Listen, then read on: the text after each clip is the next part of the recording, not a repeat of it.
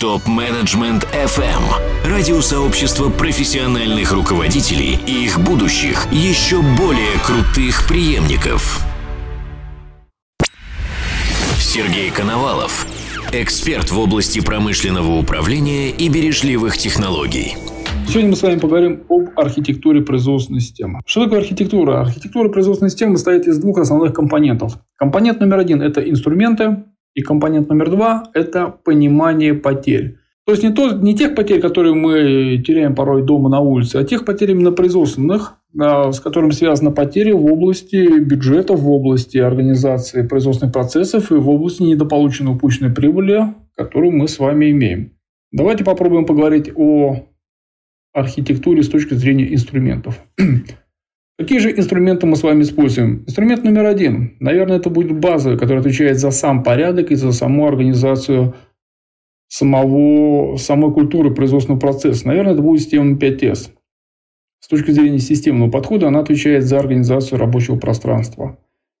Второй инструмент мы с вами возьмем, это будет стандартизированная работа. Стандартизированная работа отвечает за те самые стандарты и э, те мероприятия, которые обязан выполнять сотрудник – Intel Management и руководители кросс-функциональных служб со своим персоналом с точки зрения обслуживания персонала. Не будет стандартов, не будет качественного обслуживания оборудования, не будет качественного исполнения работ, не будет качественно выявленных а, потенциальных потерь, о которых мы будем говорить чуть-чуть позже. Стандартизированная работа. Это некая форма нормирования, которая показывает не только нормирование и норматив, который мы с вами обязаны сделать, но и показывает те самые возможности с точки зрения потерь, а, потерь в организации рабочих процессов, потерь с точки зрения организации рабочего места и потерь э, с точки зрения организации тех мероприятий при исполнении работ, э, которые формируют ту самую трудоемкость и ту самую, то самое ценообразование. Четвертый инструмент – это TPM. TPM очень серьезный инструмент, он отвечает за всю форму обслуживания и всю форму регламентированную работу с оборудованием – как самим оборудованием, так и с комплектующими, которые в нем участвуют. Мы говорим сейчас о самом оборудовании, говорим именно о ZIP, то есть запчасть и приспособление. То есть тот самый TPM, то самое всеобщее обслуживание оборудования, куда компилированы как сотрудники, так и кроссфункциональные службы, так и э, финансисты, которые обслуживают и, и работают с точки зрения своевременности наличия, обеспечения, закупки и доставки тех самых комплектующих, из которых сформирован а, наш, я бы сказал, производственный э, парк, парк производственного оборудования. Пятый инструмент – это канбан. Канбан а, одна из форм вытягивающей системы. То есть в производственном процессе бывает две системы планирования. Система планирования с точки зрения толкания я сделал, передал дальше. Ты взял и будешь обязан делать.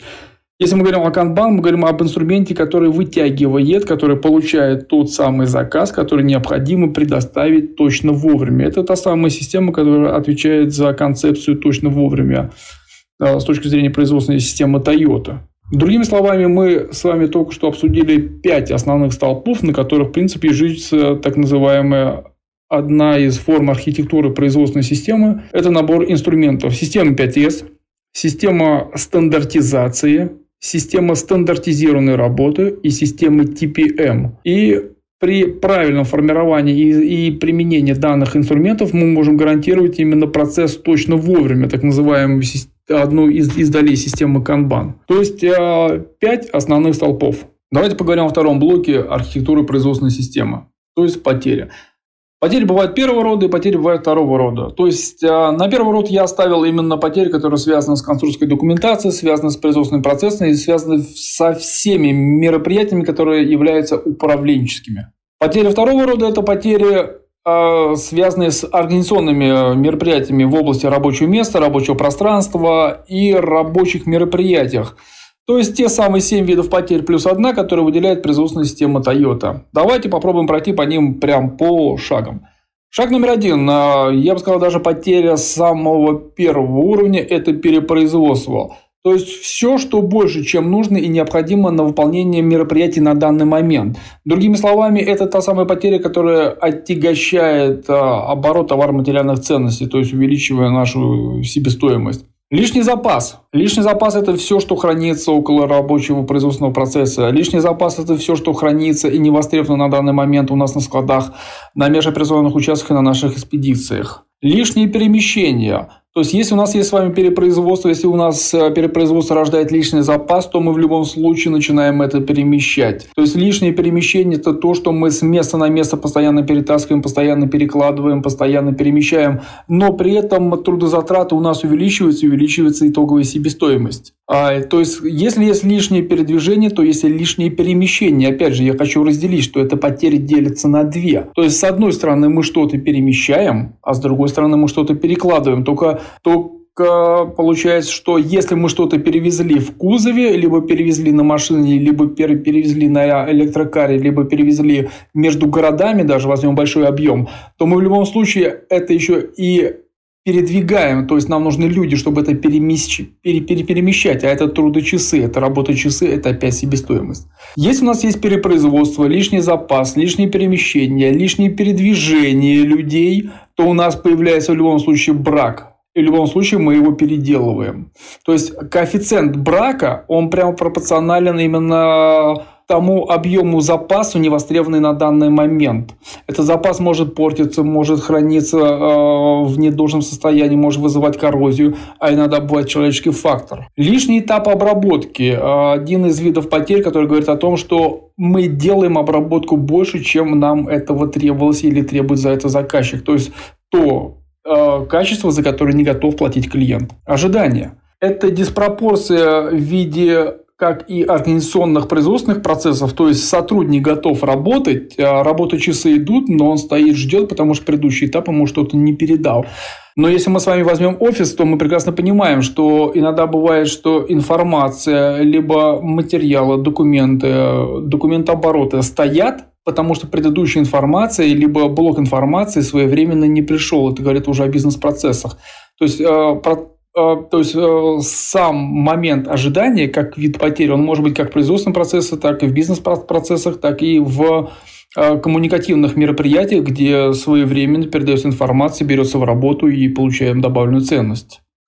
И восьмой вид потерь – это у нас потенциал. Потенциал персонала, который своевременно мы не смогли им воспользоваться. То есть, мы не смогли найти правильное применение тем мотиваторам и тому потенциалу, который есть у человека. Мы не смогли а, своевременно его вовлечь, и мы не смогли получить ту самую производственную синергию, в которой всегда находится, в которой всегда находится персонал, который более активно и более качественно вовлечен в работу и исполняет свою деятельность не только как наемный сотрудник, но как и часть большой органической системы. Итак, давайте попробуем пройти по всем этим семи видам потерь э, с точки зрения логики. Перепроизводство рождает запас. Запас нужно перемещать. Запас нужно перевозить. Если мы перемещаем, э, перевозим и запас где-то хранится, всегда есть коэффициент определенного брака и переделки. Всегда есть лишний этап обработки. Всегда есть ожидание, потому что если что-то где-то хранится, куда-то это надо привезти, то всегда это кто-то бывает ждет. И всегда есть возможности, которые мы не смогли получить от нашего персонала, то есть его возможный потенциал роста и потенциал увлечения, некий когнитивный капитал, который мы могли бы использовать в компании, но мы не использовали. Другими словами, семь видов потерь, они связаны, и они являются как частными – то есть относительно одного человека, относительно одного рабочего места, так же, как и общими. То есть с точки зрения э, системного подхода. То есть, другими словами, мы с вами, изучая бизнес-процессы компании, технологические и технические технологические процессы компании, видим, что данный блок под названием потери, он существует везде. Так что такое первый? Первый уровень потери, самый так называемый сложный. А первый уровень потери – это потери, которые связаны, например, в конструкторской документации. Ну, давайте с вами порассуждаем. То есть, если у нас есть с вами конструкторская документация, и она с точки зрения с точки зрения организационных процессов она, она у нас эффективна, то мы можем предположить, что вопрос трудоемкости всегда стоит открытый. Если у нас у сотрудника есть э, лишнее перемещение, лишнее передвижение или какие виды потерь, связанные с исполнением работы, то с точки зрения конструкторской документации у нас всегда есть трудоемкость, где неэффективно изначально были спланированы работы, изначально было заложено не та, э, не та и не тот план мероприятий, и изначально было заложено не тот расчет, который мы хотели увидеть. Потери в технологии производства, то есть это трудоемкость, это планирование, расстановка оборудования, это логистика, это отсутствие рабочих ячеек, это отсутствие правильного, э, правильных мероприятий организации работы как персонал, так и организации э, работ э, оборудования. Потери в плане в планировании, то есть некий учет, некая, дис, дис, некая диспетчеризация, некое четкое понимание передвижения товара, материальной ценности или незавершенного производства – по этапам работы в целях добавля... в роли добавления некой ценности. То есть потери, которые стоят, потери, которые неправильно спланированы, потери, которые неправильно сформированы и э, потери партий, которые э, отягощают наш, грубо говоря, оборот э, незавершенного производства. Потери в исполнении операций, то есть некие потери в рабочих стандартах, в регламентах ЭТР и кросс-функциональных служб, то есть потери, связанные с э, неправильной формулировкой рабочих операций, неправильной формулировкой э, положениях о должностях и неправильной формулировкой исполнения тех или иных бизнес-процессов. То есть это некий блок системных потерь, э, которые направлены на мотивацию и на исполнение с точки зрения достижения результатов. То есть давайте попробуем перечислить. Потери в КД, то есть трудоемкость изделий и качество. Потери в технологии производства, то есть планирование, логистика, оборудование, все, что связано с перемещениями, все, что связано с хранениями. Потери в диспетчеризации, все, что связано с перемещением, хранением и э, оборотами. Потери в исполнительной части, рабочие стандарты, регламенты для ЭТР, процессов кросс-функциональной службы и подразделений. Потери, которые связаны с мотивацией на исполнение и на достижение бизнес-результата. Сергей Коновалов. Эксперт в области промышленного управления и бережливых технологий.